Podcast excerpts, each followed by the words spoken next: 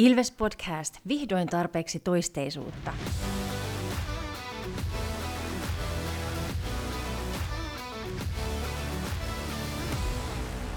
Morjes, morjes ja tervetuloa taas kerran Ilves Podcastin mukaan. Mun nimi on Tomi Kuusisto ja seurana takkahuoneessa on nyt yksi vähemmän sankareita. Täällä on vain Santeri Kuusisto. Moro. Markus Kosonen on estynyt sairastumisen johdosta pikaista paranemista sinne. Tässä jaksossa uutisten lisäksi otteluraportit tuttuun tapaan. Tosin Santeri lupailee, että siellä olisi vähän jotain, vähän jotain erikoisempaa tällä kertaa. Ja käydään myös läpi Koskelan onnistumista näiden hankintojen laadussa – miten on joukkuetta pystytty rakentamaan, miten ovat nämä uudet pelaajat onnistuneet tässä alkukauden aikana. Mutta aloitetaan tosiaan uutisista. Aika vähän on uutisia loppujen lopuksi, mutta aika synkkiäkin uutisia tullut tässä, että joukkueesta on useampi kaveri pudonnut loukkaantumisen takia. Nyt Virtanen putos eilisessä kalpapelissä uudelleen, oli palannut kehiin, siitä vammanlaadusta ei ole vielä tietoa. Emeli Suomi on pois kokoonpanosta ja Saarella on myös ollut pois ja palautuminen oli mitä 1-3 viikkoa Suomella ja Saarelalla.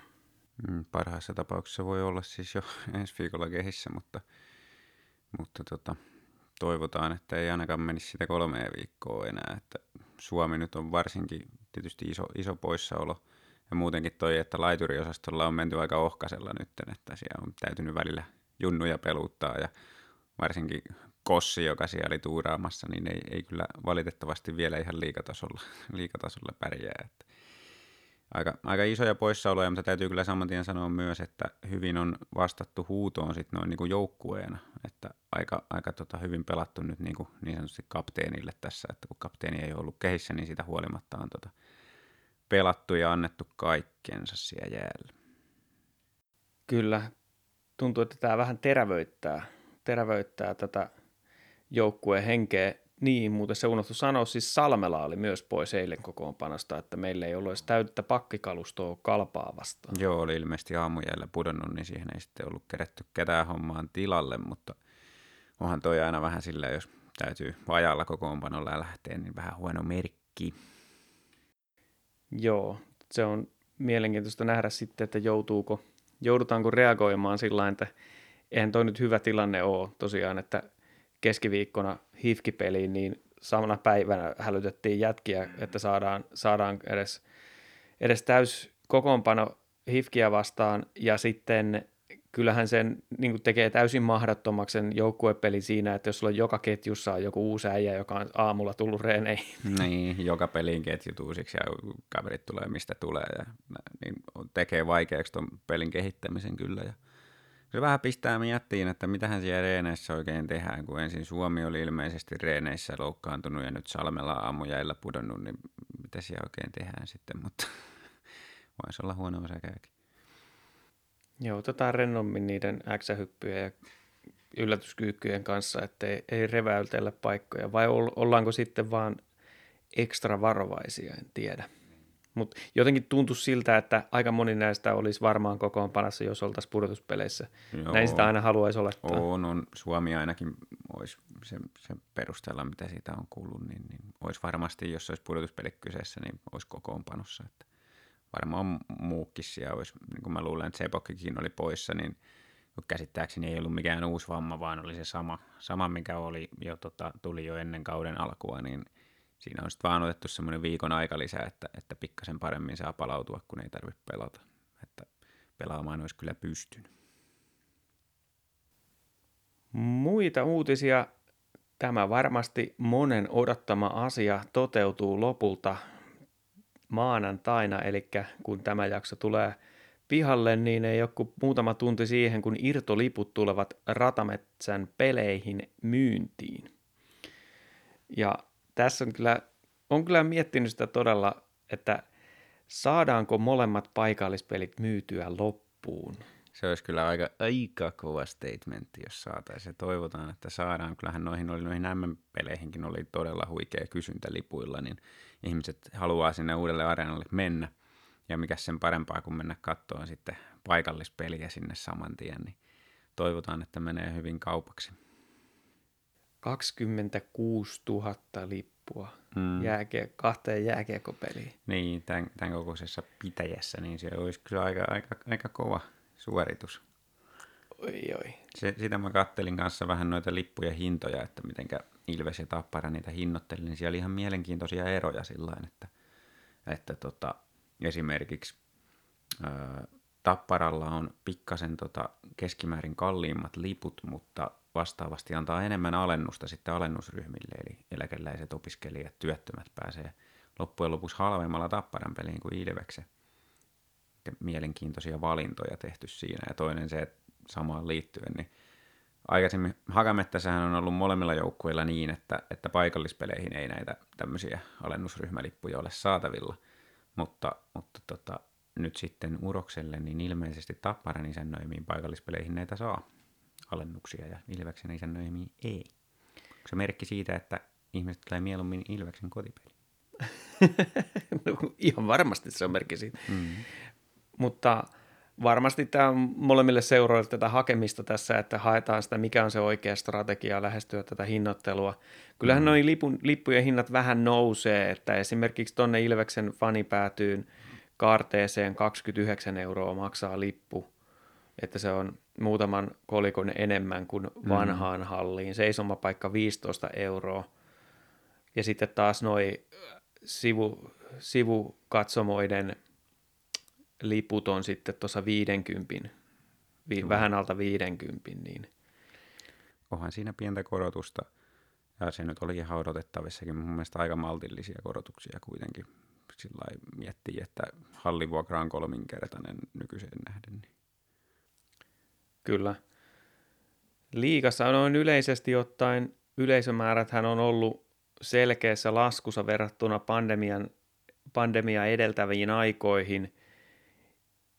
Tuossa Antti Tuomisto laittoi Twitteriin, että Ilveksen yleisömäärä tällä hetkellä on parempi kuin mitä se oli 2017 ää, kaudella. Niin, se oli sen tappara pudotuspelisarjan jälkeinen kausi. Mm. Että tämä on varmasti nyt siinä, se on jännä, että johtuuko se tästä pandemiasta ja sen pelosta vai johtuuko se siitä, että liika vaan ei ole enää kiinnostava, niin aika näyttää sitten, että miten tämä uuden areenan lipunmyynti lähtee käyntiin. Ilveksellähän on liikan parhaita tilanteita. Ilves ja Hifki ja Tappara varmaan ihan hyvin pärjää, mutta... Kyllä, se on mielenkiintoista nähdä, että miten se tuosta kehittyy. Että mä luulen, että se pikkuhiljaa yleisö löytää takaisin sinne halliin sitten silleen, että ei, tavallaan toi pandemia tuosta pikkuhiljaa niin kuin unohtuu sitten, mutta, mutta tota, siihen menee oma aikansa ja se ei ole mikään itsestäänselvyys, että kyllähän sen eteen pitää tehdä töitä, että, että ne pelitapahtumat olisi kiinnostavia ja pärjäisi sitten niin kuin vaihtoehtoisille vapaa-ajan viettotavoille. Et ihmisillä on nykypäivänä niitä vaihtoehtoja todella paljon, miten se iltansa viettää, niin, niin sen täytyy olla elämys se peli. Mutta ei, ei, ole kyllä, ei, ei ole kyllä yhtä hyviä ei ole yhtä hyviä tapaa viettää, no ei, viettää niin, aikaa. Ei niin, siis, ei. Tämä se yhteisöllisyys ja se meininki, mikä siitä tulee, niin en mä vaikea kuvitella, mistä muualta sitä nyt saa. Eihän että... tollaisia tunteita sillä niin kuin mistään muualta saa. Se on ihan, ihan oma, oman luokkaansa ja oman, omanlaisensa kokemus, minkä sieltä saa. Että varsinkin nykyään, kun Ilveksen peleissä toi niin kuin infernaalinen meteli sieltä kuuluu sieltä päädystä koko pelin, koko illan tulee. Kyllä. Kyllä. Ja en, en muista, mikä olisi ollut semmoinen, mitä mä oon odottanut näin, näin paljon kuin tämä uuden areenan tuleminen. Että odotan, mulla on tosi korkeat odotukset siitä, että minkälainen show siellä pistetään pystyyn. Joo, ja minkälainen niin kuin, meininki siellä, kun on niin kuin, koko päädyn seisoma katsomo ylös asti ja, ja tota, se massa, mikä sinne, sinne tulee huutamaan ensimmäisessä pelissä, niin on, on varmasti – jotain, mitä me ei kukaan meistä ei ole kokenut vielä. Ja, ja sitten se on mielenkiintoista kanssa nähdä, että kuinka paljon kasvaa ulkopaikkakuntalaisten saapuminen hallille, että kun on niin paljon helpompi esimerkiksi jostain Porista lähteä junalla mm. kattoon peliä, että mm. miten, miten heidän, muiden joukkueiden faniporukat niin löytää tuonne areenaan, niin, niin toivottavasti se nostaa sitä tunnelmaa reippaasti. Kyllä, ja tuossahan on yksi juttu kanssa, mitä, niin kuin voi, mitä voi markkinoinnillisesti miettiä, että, että koska niin kuin arkenakin, arkenakin pelejä, niin, niin sille vierasjoukkueenkin kannattajille voi jossain tapauksissa olla järkevä vähän jotain mainosta pistää sinne suuntaan, että he ei ole miettinyt, että voisi lähteä arkiiltanakin, lähteä vaikka vähän aikaisemmin töistä, ottaa läpärin mukaan sinne junaan, tekee loput työt siellä ja siitä sitten suoraan sitten halliin ja siellä, siellä tota, hyvä meininki, hyvät ruuat, oman panimon kaljat mm. ja sitten siitä koti, jos sitten vielä ehtii, ehtii tota, ajoissa nukkumaan, kun menee junalla. Kyllä. Sitä odotellessa, mutta muutama peli joudutaan vielä odottelemaan, että päästään sinne ratamettään. Joo, ja hienoahan näitä nyt pitää nauttia tästäkin, kun nostalgia-arvo tulee olemaan kova näiden viimeisten pelien suhteen Hakamettässä. Tosiaan vielä Hakamettässä ollaan pelattu. Kaksi ottelua oli tällä viikolla Ilveksellä kyseisessä areenassa. Ensin oli Hifki-peli keskiviikkona, ja tähän peliin oli lähtökohdat sellaiset, että on kaksi alisuorittavaa joukkuetta vastakkain ainakin materiaaliin, pelaajamateriaalinsa nähden. Ilveksellä oli kaksi voittoa alla, mutta erittäin haastavaa oli lähteä, kun kokoonpanosta oli niin monta kaveria pudonnut. Muun muassa Suomi oli jo pois tässä vaiheessa. Nyyman, Koos ja Korhonen olivat ottaneet sitten heidän paikkansa. Ottelu lähti silleen, että ekat 10 minuuttia oli hirveätä juoksemista päästä päähän ei ju, juuri tapahtumia eikä pelikatkojakaan. Ehkä Hifki pääsi marginaalisesti lähemmäs tekopaikkoja.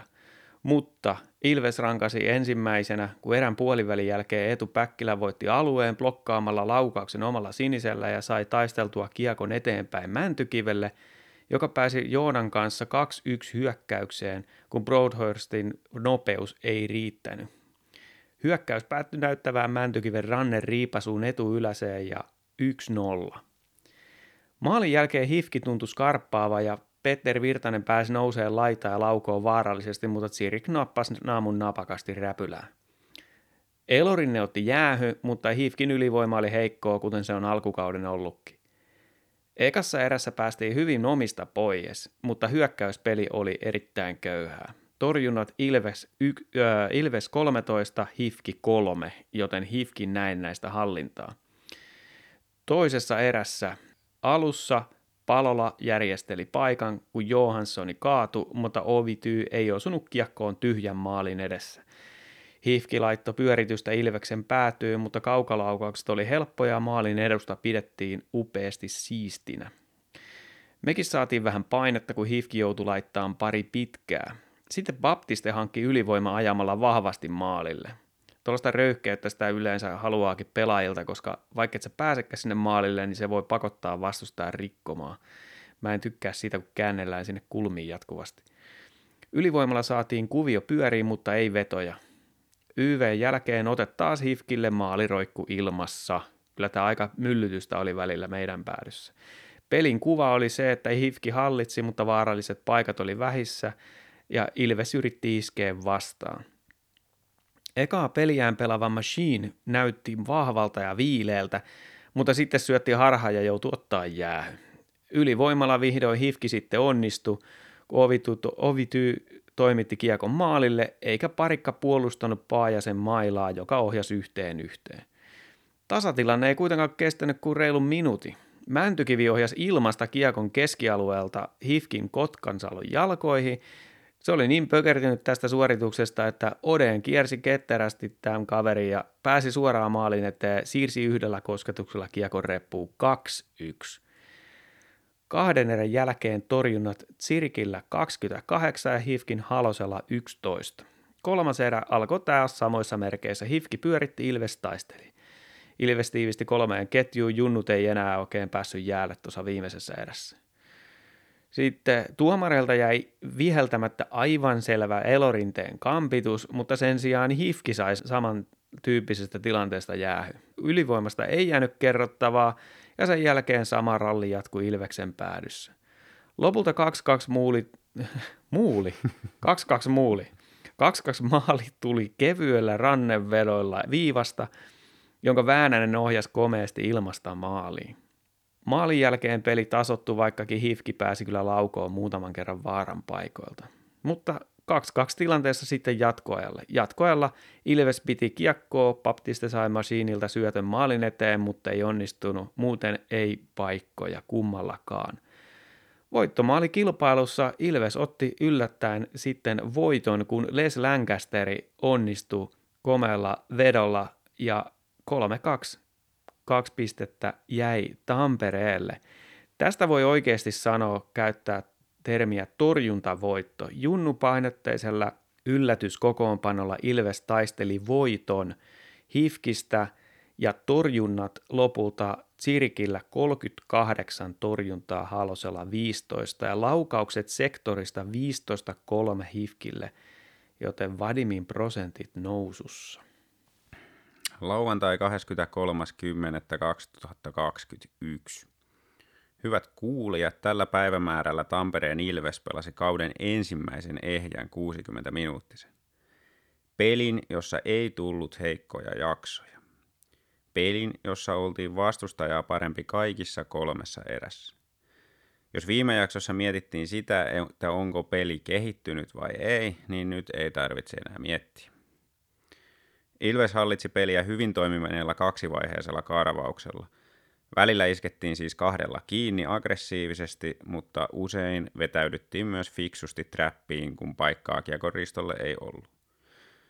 Näin Kalpa ei päässyt koko pelissä montaakaan kertaa kontrolloidusti Ilveksen alueelle, vaan joutui jatkuvasti heittämään päätykiekkoja, joissa Ilves paini vahvasti ja näin Kalpan paikat oli vähissä. Kun kiekko sitten omassa päässä riistettiin, oli apu kiekolliselle lähellä. Ilahduttavan usein päästiin syöttelemällä alueelta ulos ja keskustan kautta. Nopeat käännöt oli kalpalle myrkkyä, mutta myös viivelähtöjä otettiin. Niissäkin viisikon ajotukset osu huomattavasti aiempaa paremmin, joten tällä kertaa pit- tulos ei ollut aina kiekon menetys tai pitkä kiekko, kun lähdettiin viiveellä.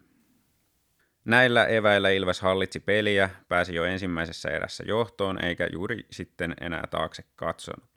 Johtoasemassakaan ei passivoiduttu, mikä on aikaisemmin ollut ongelma, vaan nyt pelattiin jälleen fiksusti. Pistettiin kolmannessa erässä varsinkin kiekkoa varmasti syvää, mutta aina kun paikka oli, niin iskettiin kiinni ja hyökättiin myös aktiivisesti loppuun asti. Puolustuspäässä Kalpan rallit saatiin useimmiten nopeasti katki, joten ei jouduttu edes puolustaa väsyneellä viisikolla, ja tästäkin syystä edelleen Kalpan paikat oli vähissä siinäkin vaiheessa, kun he yritti jotain loppukirje. Homma oli siis lapasessa aivan alusta loppuun asti, ja Ilves voitti sekä maalipaikkojen määrässä että laadussa kaikissa erissä. Näin ollen täysin ansaittu lopputulos 5-2. Ei siitä kauan ole, kun me on puhuttu siitä, että siis kaksi viikkoa sitten puhuttiin, että pitäisikö koko valmennusjohto pistää uusiksi, niin kaverit on hoitanut tuosta neljä voittoa peräkkäin, josta, jo, joka on vielä erityyppisiä, että on ollut tällaisia heikompia joukkueita, sitten on HIFKI, jota voisi pitää niin kuin vahvempana joukkueena, varsinkin tuossa kun vertaisi kokoonpanoja keskiviikkona, niin siitä otettiin taktisesti erittäin kypsä, fiksu voitto, puolustettiin maalin edusta, Sirkki hoiti hommansa, tehtiin paikoista maalit ja sitten kivasti vielä tuolla voittomaaleissa Ilvekselle harvinaisesti otettiin ne kaksi pistettä. Mm. Ja nyt, niin kuin sanoit, kokonainen 60 minuuttia kalpaa vastaan, jota vastaan viimeksi hävittiin 5-0 vieraissa, jossa neljä ylivoimamaalia kaverille, niin kyllähän sanotaan näin, että perjantaina on edessä paikallispeli, niin pari viikkoa sitten oli vähän huolissani, että, että minkälainen katastrofi siitä tulee, niin nyt siitä voi tulla melkoinen näytös, koska Tapparallakin on alkanut kulkea. Mm, kyllä. Se voi olla, että tota, Tapparalla ja Ilveksellä on ollut vähän samanlainen tota, kesäreeniohjelma, kun alkaa reeniumi helpottaa samaan aikaan. Joo. Mut, tota... Koskahan löydettäisiin sellainen fysiikkavalmentaja, joka ei saisi koko joukkuetta jumiin? Niin, no joo, ehkä se on enempi kuitenkin ollut molemmilla näitä pelitavallisia juttuja, mitä on jouduttu hioon, että kyllähän itsellä ainakin nyt niin tämä viimeinen peli, tämä kalppapeli, niin siinä vierähti iso kivi nyt sydämeltä tavallaan, että ei pelkästään se, että saatiin se ehjä 60 minuuttia, mikä on itsessään jo tosi jees, mutta se, että niin kun taktisesti ei ollut mitään hätää. Että niin kun kaikissa muissa peleissä niin on vähintään osa pelistä, niin on näkynyt jotain niin kuin viisikkopelillisiä taktisia ongelmia, minkä takia se pelihallinta on kääntynyt vastustajalle. Niin nyt ei ollut mitään tällaista, vaan dominoitiin alusta loppuun. Oltiin koko ajan niin kuin edellä ja, ja niin kuin, vaikka ei se nyt missään nimessä täydellistä se peli ollut, ei se voikaan tässä vaiheessa kautta. Olihan Kalpala tosi näyttäviä maalintekopaikkoja, joista ne olisi voinut tehdä enemmän maaleja. Olisi, olisi totta kai voinut. Ja niin kuin virheitä sattui ja niin kuin se Kalpan äh, tota, ensimmäinen maalikin kahdella nollaa vastaan hyökkäys, niin, niin tota, no, se ei saisi tulla ikinä. Mutta niin kuin, virheitä sattuu, mutta niin kuin kokonaisuutena se, että nyt se näytti ensimmäistä kertaa siltä, että ne pelaajat oikeasti tietää, mitä siellä pitäisi tehdä. Ne tietää, mitä yritetään, ja kaikki on samalla sivulla keskenään. Ja se oli niin kuin semmoinen, että niin kuin huokas sillä oikein helpotuksesta, että jes, että nyt, nyt ne alkaa niin kuin tavallaan tajuaan, että mitä se valmennus on yrittänyt syöttää. Se, mitä me toivottiin, että ei pelkästään voittoja, se ei riitä, vaan että pelin pitää näyttää paremmalta, ja se on näyttänyt, joten kyllä taas selkeä merkki siitä, että siellä Myrräkin kuuntelee Ilves-podcastia. Niin, joo, kyllä. Joo. Et ei, eihän se nyt muuten olisi tähän kääntynyt, jos ei olisi näitä avainkohtia nostettu esille. Mutta sitten tämän jakson varsinaiseen aiheeseen. Tuossa puhuit tuosta pelitavan kehittymisestä, niin osa näihin kasvukipuihin on tietysti syynä se, että on todella monta avainroolissa olevaa uutta pelaajaa, jotka on joutunut opettelemaan tämän meidän systeemin täysin nollista. Kyllä. Joten lähdetään käymään tässä näitä uusia pelaajia läpi, miten ne ovat vakuuttaneet. Ensimmäinen senä tietysti Les Lancaster on semmoinen kaveri, jota kaikki voi olla aika tyytyväisiä. Jos puolustajalla on kultakypärä ja hänet on kiekolliseen rooliin tänne hankittu, niin ei sen huonostikaan ole mennyt. Joo, ei. Ja niin kuin aikaisemmin puhuttiin silloin, pelaajakortti oli meillä Lessistä, niin se muut on ainakin yllättynyt se, että, että pystyy niin pelaamaan kokonaisvaltaista peliä. Että ei ole mikään tuota, lapanen siellä omassa päässä, että, että ihan hyvin pärjää, pärjää siinä pelissä myös omassa päässä, mutta kyllähän niin kuin toi hyökkäyspeliäly hänellä on täysin maaginen, että täytyy, täytyy niin kuin hattua nostaa Koskelalle tästä hankinnasta, että, että tuolta, tuolta niin kuin aika mielenkiintoisen polun käynyt kiekkoilija, joka, joka tota, on panostanut myös siihen opintoihin jääkiekkouran ulkopuolella, eikä kovin montaa huippukautta ole pelannut. Ja niissä pikkusarjoissa, niin, niin sieltä löydetään Ilvekseen tämmöinen vahvistus, joka dominoi liigaa ja on liian hyvä tähän sarjaan. Toisena nostan esille Langhammerin, selkeä ykkösmaalivahti meillä – täyttänyt odotukset, pela, pelas, pelasi ihan hyvin tuossa. Oli, olihan siellä pelejä, jossa ei pystynyt auttaa joukkuetta sillä että, että jos joukkue edessä pelas heikommin, että olisi maalivahti voittanut sen, mutta en epäile yhtään, että jos palaa täyteen kuntoon loukkaantumisen jälkeen, niin ottaisi taas sen ykkösmaalivahdin paikan. Se on just näin, ei tuohon mitään lisättävää. No miksei saman tien mainita on toisen maalivahdin, että kyllähän sekin on onnistunut hankinta, että on toi aika, aika hyvä osumisprosentti, jos että ulkomaalta lähdet hakemaan maalivahdit ykkösen ja kakkosen, niin Tserenko nyt on, että jos sillä oli, oliko se kolme tappioa alla ja sitten Langhammer loukkaantui, niin neljä voittoa ottanut tuosta noin, ja sitten vielä toi Hifki-pelikin oli sellaista rumputulta, että 38 seiviä. Niin... Joo kyllä nuori, nuori veskari on niin kuin ottanut tota, haasteen vastaan siinä vaiheessa, kun Langhammeri loukkaantui, että noussut ihan uudelle tasolle tuossa niin varmuudessa sen, sen suhteen, että ei, ei ole mennyt niitä helppoja maaleja enää sitten. Ja kyllähän niin kuin, sillä jos vertaa Langhammeria ja Tserenkoa, niin kyllähän Tserenkossa vielä näkyy se semmoinen nuoruuden into, mikä on tyypillistä, että pikkasen välillä tulee ylipelaamista ja, ja tota, sen, sen sellaista niin kuin pientä kehittämistä siinä vielä on, että ei ole ihan semmoinen itse rauhallisuus niin kuin Langhammeri on, mutta, mutta niin kuin kyllä todella loistavaa pelaamista ollut nyt, nyt tässä ja, ja pystyy kantaan tuota joukkuetta sen aikaa, kun Langhammeri on pois. Siltä se nyt vaikuttaisi. Jatketaan täällä oman pään puolella. Leo Lööf on myös tullut näyttävästi mun mielestä liigaan, että on heittänyt pari sellaista todella highlight-maalia ja usein harhauttaa sen kärkikarvaajan siinä hyökkäys sinisellä. Ainoa, mitä mä hänen pelissään, no siis kaksi asiaa, mitä, mitä näistä voidaan puhua sitten ensi viikolla tarkemmin, kun hän otetaan Leo Lööf tarkemmin tarkasteluun, niin onhan nuori pelaaja, joten ehkä tuota fysiikkapuolta pitää vielä kehittää. Ja toinen juttu on se, että joka on toisaalta hyvä asia, korkea itseluottamus kiekon kanssa, mutta välillä tuntuu, että omassa päässä vähän tarttuu kiekko lapaa liian pitkäksi aikaa. Mm, se on just näin. Mutta niin täytyy sanoa, että kyllähän Lööfi on meidät yllättänyt ainakin tässä, tässä podcastin porukassa niin ihan täysin, että jos miettii, mitä me puhuttiin silloin ennen, ennen tota ensimmäistä runkosarjapeliä niin harjoitusotteluiden perusteella ja, ja statsien perusteella ja muuta, niin meidän oletus oli, että hän tulee pelaamaan KVssä. Joo, että, ei, ei tule tapahtua. Ei, että oltiin aika väärässä siinä, että kyllä Löffi on nostanut harjoituspeleistä aika paljon tasoonsa, että, että tota siellä, siellä silloin vielä niin ei kiekollisella avuilla kauheasti niin kuin juhlinut, mutta nythän se pelaa tuolla kuin joku tota, Popi sanaa. Sitten hänen pakiparinsa Johanssonin laittaisin vähän eri kategoriaan sillä tavalla, että Löfi on mun mielestä onnistunut yllättävän hyvin. Johanssoni, en mä sano, että pettymys, mutta, mutta se on jännä, kun odotti, että Johansson olisi nimenomaan se semmoinen kiekollinen liideri vähän Lancasterin tyyppiin tai samalla tavalla – niin Johansson on ehkä vähän sitten näkymättömämpi siinä, että, mutta johtuuko se sitten enemmän, että hän suostuu luopuun siitä kiekosta nopeammin? Niin, niin siis kyllähän niin kuin, mulla Johanssonin suhteen oli kovat odotukset sillä että mä pidin sitä varmempana korttina kuin Lancasteria ja sillä että tässä tulee olemaan kokonaisvaltainen pakki, vähän semmoinen Kalle Maalahti meille.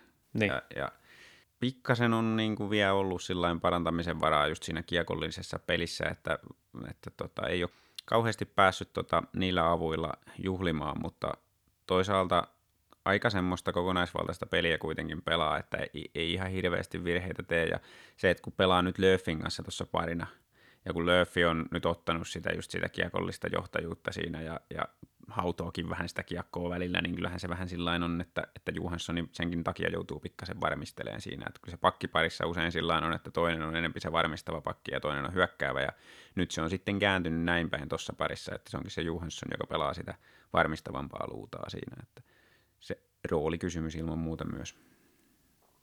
Tulevaisuuden kannalta mielenkiintoinen roolikysymys on mun mielestä se, että Mäntykivi sai eilen – kalpaottelussa enemmän peliaikaa kuin Petri Kontiola.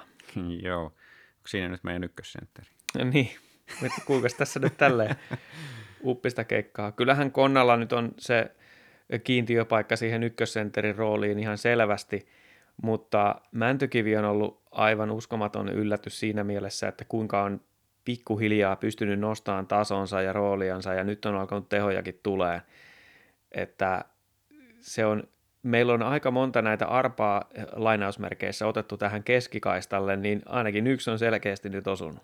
Joo, kyllä, kyllä Mäntökivi on myös päässyt yllättämään, että vaikka sillain Mäntökivien kohdalla niin kuin pidin harjoituspelien perusteella mahdollisena, että murtautuu kokoonpanoon ja, ja niin kuin on potentiaali oli kaikkien nähtävissä, sanotaan näin, niin siitä huolimatta – se, että tuommoinen nuori kaveri pystyy sitten sitä potentiaalia lunastaa ja pääsee vielä pelaamaan keskushyökkääjän paikalla, mikä on Ilveksessä todella kilpailtu pelipaikka tällä, tämän kauden rosterissa, niin, niin tota, kyllähän hän on tehnyt paljon asioita oikein ja yllättänyt meidät kaikki siinä, että miten, miten niin kuin kokonaisvaltaista peliä hänkin pystyy pelaamaan.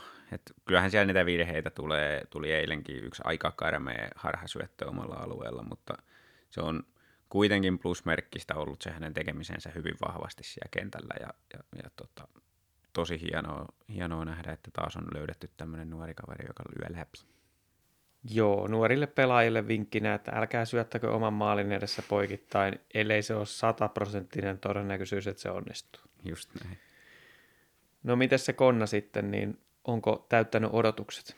on täyttänyt mun odotukset, että välillähän se saa rapaa niskaan tuo foorumeilla ja turuilla ja toreilla, kun on ollut vähän heikompi peli. Eihän se johda edes pistepörssiä tällä niin, että tota, Kontiola on, on itsekin sanonut sen, että, että niin kuin on parhaimmillaan keväällä, ja tähän pätee niin kuin muihinkin meidän niin kuin tämmöisiin kärkipelaajiin, niin kuin joku Emeli Suomi. Ei se ole koskaan syyskuussa parhaimmillaan, ja, mutta se, se, sehän ei tietenkään ole tekosyy pelata huonosti mutta mut ei Kontiola ole pelannut huonosti kuin ehkä yhden tai kaksi peliä, ja niissäkin peleissä – niin kyllä siellä joka pelissä se antaa muutaman semmoisen niin kuin syötön, joka avaa Ilvekselle maalipaikan, joka on semmoinen syöttö, mitä muut pelaajat ei olisi pystynyt tai osannut antaa.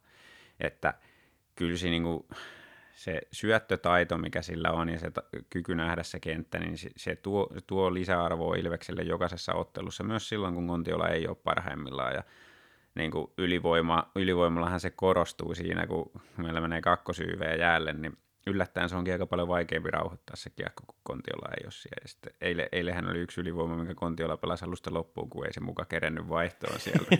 niin yllättäen se kakkosyyveekin sai hyvän paikan rakennettua, kun Kontiola antoi yhden avaavan syötön siellä. Että, et, niin kuin mun odotukset on täyttänyt. Ei ole ollut mikään niin kuin positiivinen yllätys, vaan on ollut semmoinen osastoa, tiedetään mitä saadaan ja odotukset mulla on, että keväällä se on vielä parempi kuin mitä se on nyt.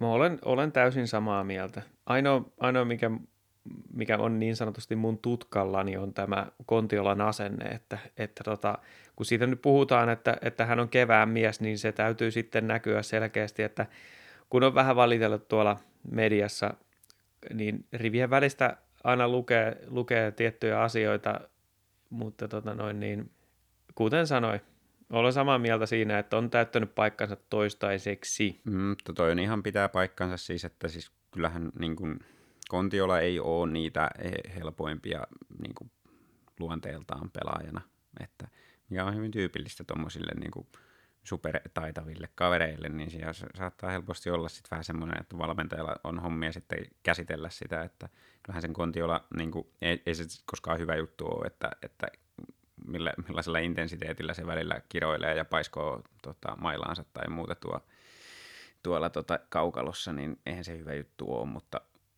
mutta mä sanoisin näin, että, että jos Suomi nyt tuosta tervehtyy ja pystyy pelaamaan ja ne pelata, pelaa loppukauden yhdessä ja sitten ei kauhean paljon tarvi vaihdella mm. sitä yhtä laihturia siinä, niin se, se kyllä alkaa nauttia sitä kiekosta taas, taas ihan uuteen malliin, kun kyllä.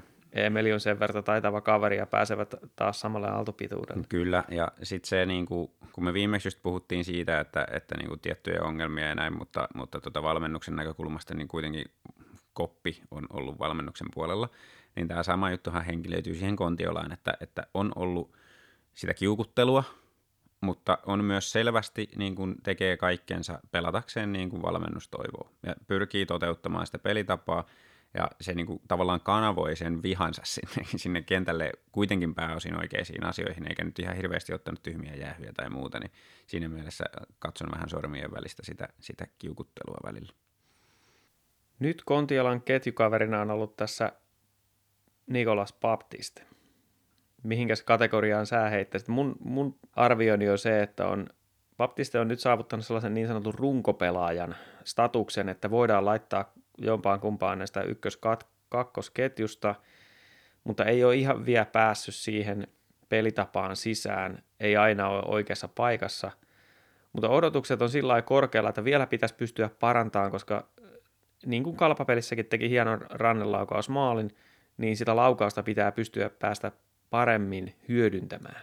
Kyllä joo, se on, se on just näin, että jos mietitään niin kuin Baptisten tilastoja ja missä sarjoissa on pelannut tätä ennen, niin oletettavaa on, että on tuon joukkueen niin kuin yksi, yksi kalleimmista pelaajista, niin, niin sikäli myös odotusarvot on korkeammalla kuin mitä tähän saakka on saatu. Se on mun mielestä selvä juttu, että siinä vaiheessa ei voi vielä puhua niin kuin onnistumisesta, mutta on siellä tosiaan nähtävissä kuitenkin kaikki ne elementit siihen, että voi edelleen nousta onnistujaksi tällä kaudella. Ja just se käyrä on nouseva ja saanut nyt viime peleissä paljon peliaikaa, kun sieltä on ollut kavereita loukkaantuneena, niin on nimenomaan noussut isompaan rooliin.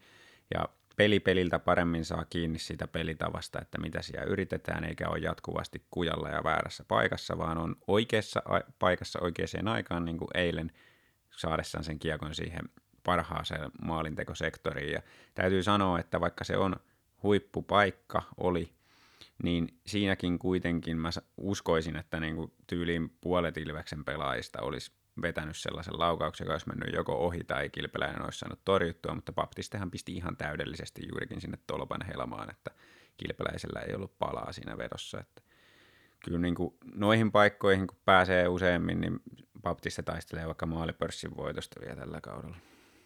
Joo, kyllä mä pidän Baptiste ja Ilveksen, no Lancasterin kanssa niin kuin parhaat laukojat meille. Joo, kyllä. Mitäs sitten Joonas Odeen?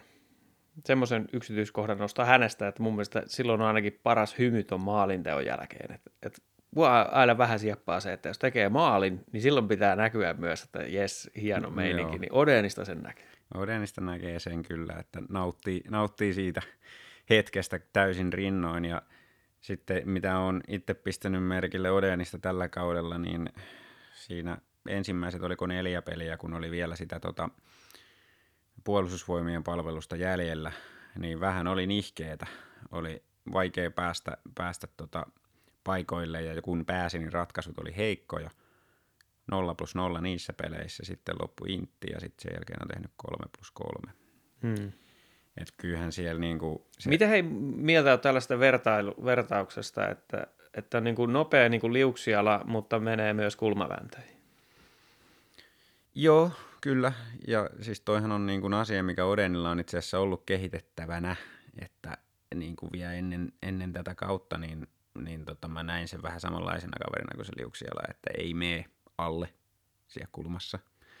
Mutta kyllä se on ottanut siinä isoja steppejä nyt, että, että eilenkin useamman kerran pistin merkille, kuinka hän, hän meni ja otti taklauksen vastaan, tiesi, että se tulee, ja sillä edesauttoi sitä, että Ilves pystyy pysymään kiekossa hyökkäysalueella, koska jos sä jätät menemättä sinne alle, niin sitten sen vakin ei tarvitse edes taklata, vaan se vaan ottaa sen kiekon. Mm. niin, niin kyllä. Ja siis niin, no, me kaikki tiedetään Odenilla, ne avut on se huikea luisteluvauhti ja, ja se kyky päästä niille paikoille. Ja... Joo, siis se, se on liikatasolla ihan oikeasti se vauhti on next level. On. Että et, ei ole kerran eikä kaksi, kun se on ihan vaan vauhdilla mennyt pakista ohi. Joo. Ja ajattele ammattitasolla, niin se mm. ei moni tässä liikassa pysty siihen. Kyllä, ja, ja tosiaan niin kuin tärkeätähän se on myös sitten, että pystyy välillä laittamaan niistä paikoista sisään, ja nyt on pystynyt ja saanut itseluottamuksen kuntoon, niin, niin taivas on rajana. Sitten on myös nimiä, että jolta toivottaisiin vähän enemmän. Nyt loukkaantuneena ollut, mutta eilen kokoonpano on palannut Valy Sebök. Joo, kyllä siinä on niin kuin sitten taas ehkä isoin pettymys tähän saakka, että odotettavissa oli niin kuin semmoinen hyvä kakkosentteri meille ja meidän pelitapaan, mutta toistaiseksi on ollut kyllä vaikeaa. Että pelaa kyllä niin kuin asenteella ja, ja tota, on puolustuspäässä ei, ei varasta tilanteista ja näin se, se tiedettiin, mutta kyllä niin kuin hyökkäyssuuntaan on avut ollut toistaiseksi aika vähissä. Et siellä on muutamia väläytyksiä nähty, mutta niin kuin kokonaisuutena niin yllättävän vaisu ollut ja mä laitan kyllä sen sen loukkaantumisen piikkiin, mikä silloin tuli silloin ennen, ennen tota runkosarjan alkua, että se täytyy näkyä tuossa, koska siis niin kuin muuten vaikea käsittää esimerkiksi sitä, että miten se on niin kuin hävinnyt tyyliin 70 prosenttia aloituksista. Joo, kertoisiko se jostain olkapäävammasta mm, sitten? Jotain tällaista todennäköisesti on, että jotain huhua kuulinkin, että oli olisi pelannut olkapää teipattuna tuossa pitkään. Joo, mä muistan aikanaan se, kun Raimo Helminen oli keskushyökkäjänä ja, ja tota, oli olkapää paketissa, niin sitten se silloin vaihdettiin aloittajaa aina, kun mm. aloittaja teki virheen, niin se pilkki itsensä aina tahallaan pois sieltä. Sitten vaan kerrottu, että silloin oli olkapää rikki. Niin, aivan. Mutta tässä mä käytän tämän mahdollisuuden sanoakseni, että, että yritetään puhua ikään kuin sellaisista asioista, jotka on faktoja, jotka me nähdään silmin, että mehän ei tiedetä, että onko kuinka paljon Sebökin esityksiin vaikuttanut loukkaantuminen. Me ei sanota, että Valy olisi huono pelaaja, hmm. mutta että hän ei vaan ole suorittanut sillä tasolla, kuin mikä meidän vaatimus olisi hänelle, että siihen voi olla monta syytä. Mm, se, että syyt voi olla mitä hyvänsä, mutta, mutta fakta on se, että ei, ei ole ollut sillä tasolla, mitä odotettiin. Entäs Santeri Virtanen? No se, siinä on vähän sillä hankalampi tapaus sitten oikeastaan sanoa, että mit, mitä nyt sitten odotettiin ja mitä nyt sitten on saatu. Kyllä mä ehkä kallistan sen sinne odotin enemmän osastolle, että ei ole toistaiseksi pystynyt, pystynyt ihan hirveästi vakuuttaa. Eilen, eilen antoi todella hienon syötön siihen Mäntykiven maaliin ja, ja harmi, harmi juttu, että nyt sitten loukkaantui taas uudestaan, koska näkyi siitä kuitenkin siitä, siitä tota, maalin tuulettamisesta, että minkä, minkälaisella fiiliksellä se siellä pelissä oli mukana. Ja mä uskon, että nyt tässä nousujohteisessa joukkueen käyrässä, niin Virtanenkin olisi päässyt sinne nousevalle käydälle, mutta, mutta tosiaan tähän saakka se, mitä on nähty tällä kaudella Virtaselta, roolia olisi ollut tarjolla ottaa enemmänkin, on päässyt ykkösketjussakin kokeilemaan ja ei, ei, ole, ei ole pystynyt niin kuin, ottaa sitä paikkaa sieltä vakuuttaa yhtään sen enempää niin kuin kiekollisessa pelissä kuin Balukaa. Nyt täytyy sitten odottaa uutisia, että kuinka pitkään on poissa. Mm. Että toivottavasti ei pitkään, koska nuorelle kaverille olisi niin, kuin niin tärkeitä kehittymisen vaiheita. Kyllä.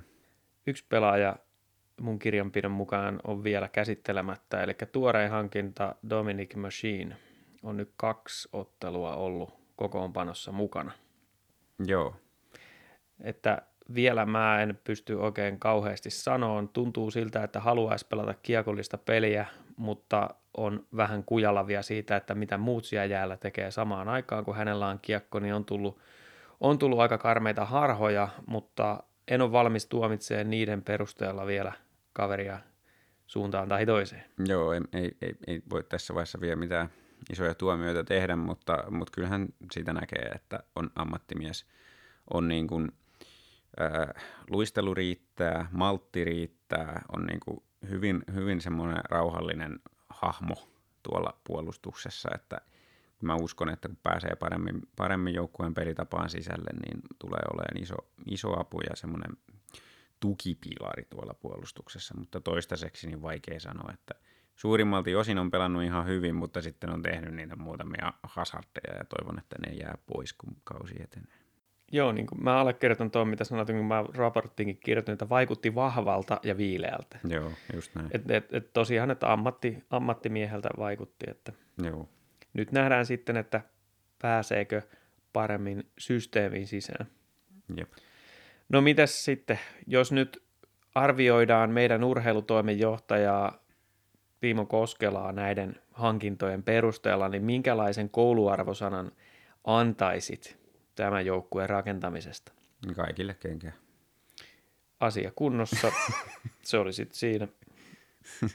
Joo, siis kyllähän tuosta nyt lähdetään niinku piirteleen semmoista kasipuolosta tässä vaiheessa. Että jos noita nyt laskee tuossa, että montako, montako nimeä me nostettiin onnistujiksi ja montako epäonnistujiksi.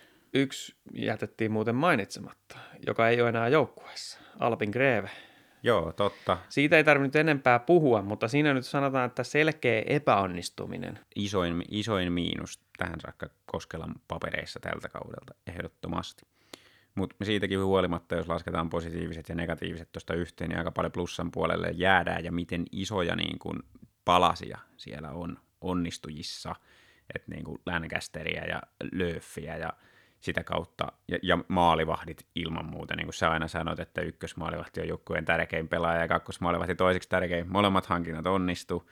Sitten pakisto on tosiaan nyt todella kiekollinen, vahva, erinomainen sentteristö, vaikka Sepökki onkin ollut jonkinasteinen pettymys. Vastaavasti Mäntykivi on siellä onnistunut ja Kontiola on ollut se, mitä odotettiin, niin sentteriosastokin on kunnossa.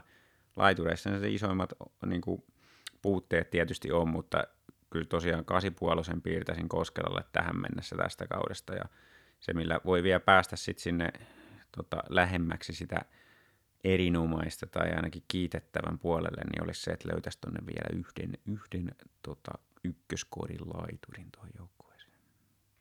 Joo, mä melkein tuossa etukäteen piirtelin jo yhdeksäistä tänne, koska jos ajattelet, että sulla on tuommoinen yli kymmenen hankintaa, josta sel- yksi, on, yksi ainoa on selkeä floppi, ja sitten näihin muihinkin voidaan keksiä, no Virtasen kohdalla, se on nuori kaveri, niin noista ei ikinä tiedä. Niin jos meillä on tosi moni nuorista pelaajista onkin napakymppejä lähestulkoon, mm. ja sitten yksi on vähän niin kuin niin ja näin, mm Ja sitten Sepökki on tosiaan semmoinen, semmoinen, joka alisuorittaa, johtuuko loukkaantumisesta, jos se johtuu siitä, siitä sekin, niin sitten mun mielestä se isoin tämmöinen kysymysmerkki on toi Baptiste, ja siitäkin mulla on vielä edelleen et, kovat odotukset, niin kerta kaikkiaan, jos meillä on nämä Lancaster, Langhammer, Lööf, Serenko ja Kontiola, siinä on semmoinen rivistö, että jos melkein mikä tahansa liikajoukkue sanoo, että tässä on meidän, jos e- kesällä olisit sanonut, että tällaiset pelaajat, näin nämä tulee suorittaa, mm-hmm. niin tällaisessa sarjassa, missä joudutaan joka kausi melkein pistämään joukkueen uusiksi, niin jos tämä on se osumaprosentti, niin kyllä mä kiitettävän annan siitä. Joo, joo. Että aina voi parantaa. Mm. Että mikä se kymppi nyt sitten on, että kaikki on ykkösketjun timanttitähtiä ja sitten ne tappelee siitä peliä, että okei, ei sellaista tule ikinä tapahtuu, mutta kyllä tämä nyt paremmin on mennyt, miten mä, on, miten mä osasin edes odottaa. Niin, kyllä, kyllä mä oon samaa mieltä siitä, että, että on tämä positiivisesti, positiivisesti yllättänyt tämä hankintojen osumaprosentti. Että sanotaan ehkä näin, että jos se Baptiste vielä nousee sille tasolle, mitä, mitä mä odotan, että se nousee, niin kyllä se sillä jo nousee munkin papereissa kiitettävään toi, toi tota, Koskelan suoritus. Joo, tä- täytyy kuitenkin muistaa se, että joukkueen suorittamiseen liittyy myös ne pelaajat, jotka oli siellä jo viime vuonna. Niin, niin, kyllä. Ja siis kokonaisuutena, jos sitä joukkuetta nyt arvioin, niin kuin mä sanoin, niin maalivahtosasto on kunnossa, pakisto on kunnossa, sentteriosasto on kunnossa, mm. niin näähän on niin kuin, mä, mä tykkään aina puhua siitä, että, että kun sä rakennat niin joukkuetta ja sulla on rajalliset pelimerkit, niin lähdet siitä, että maalivahtiosasto on kunnossa, sen jälkeen lähdet siitä, että sentteristö on kunnossa, sitten pakiston kiekollisuus, sitten ylipäätään pakisto, sitten ylipäätään kaikki muu, ja sitten vasta ihan viimeisenä katon niitä laitureita. Ja näin tämä on rakennettu, tämä on mun mielestä se hyvä tapa rakentaa, ja näin tässä on onnistuttu, ja tässä on kaikki edellytykset annettu valmennukselle, että tällä pitää pystyä niin kuin pärjäämään ja pelaamaan mitaleista. Ollaan saatu kuulijalta kysymys. Niina J. kysyy Facebookissa. Ja tähän oltaisiin kyllä voitu tosiaan vastata viime jaksossakin, mutta pääsi unohtumaan. Kiitos kysymyksestä. Eli kysymys kuuluu näin, että yksi, jäi yksi asia jäi mietityttään ja jonka pohdinta runsaan keskustelun ohessa ehkä jäi vähän kesken, nimittäin se, että kuten keskustelussakin sanottiin, niin Ilves mukauttaa peliään aina vastustajan peliin – Johtuuko tämä huonosta itsetunnosta vai mistä? Eikö lähtökohtana pitäisi olla vahvana juuri oma peli? Miksi Ilves ei laita muita sopeuttamaan peliään Ilveksen pelin mukaisesti? Mä lähtin sen tuosta hakemaan vastausta sitä kautta, että jos haluat sopeuttaa omaa peliä vastustajan mukaan, niin lähtökohtana täytyy olla se, että – oma peli on erittäin hyvässä kunnossa kaikilla selkäytimessä.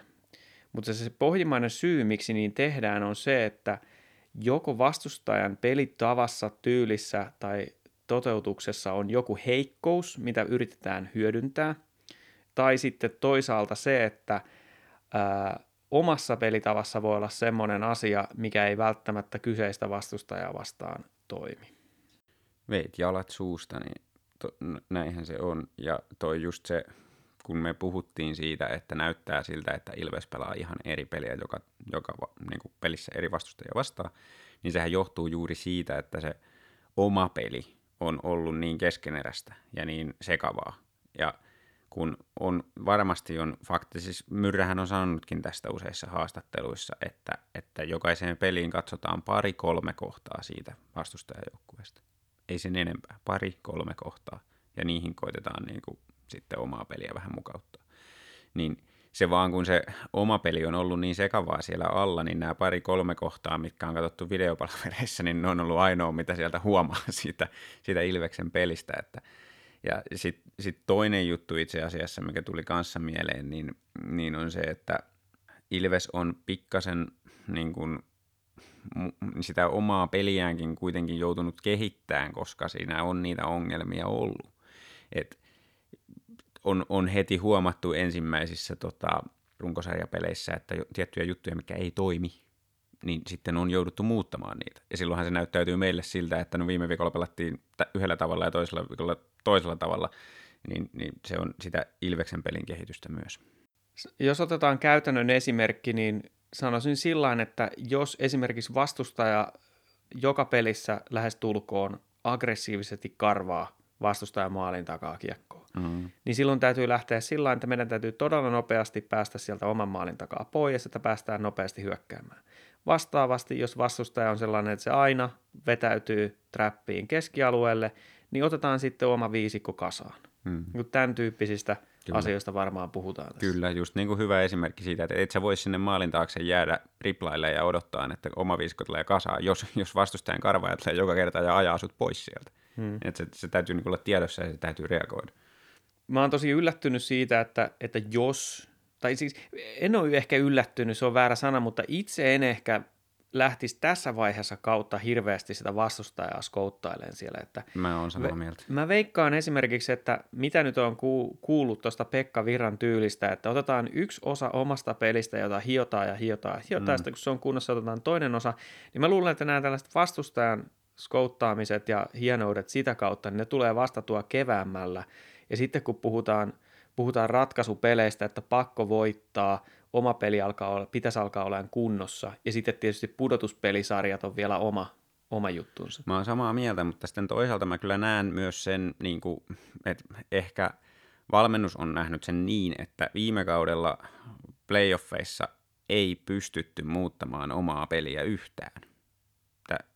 Mentiin sillä samalla sapluunalla. Sitten, Niin, että sitäkin kun- muuttamista pitäisi harjoitella. Niin, että harjoitellaan sitä muuttamista. Et se on ehkä ollut sit se ajatus tässä, että otetaan joka peliin ne muutama kohta, niin sitten sit tavallaan kun tulee se kevät, niin meillä on siellä pankissa paljon asioita, mitä me ollaan harjoiteltu, ja ne voidaan sitten nykästä sieltä esiin.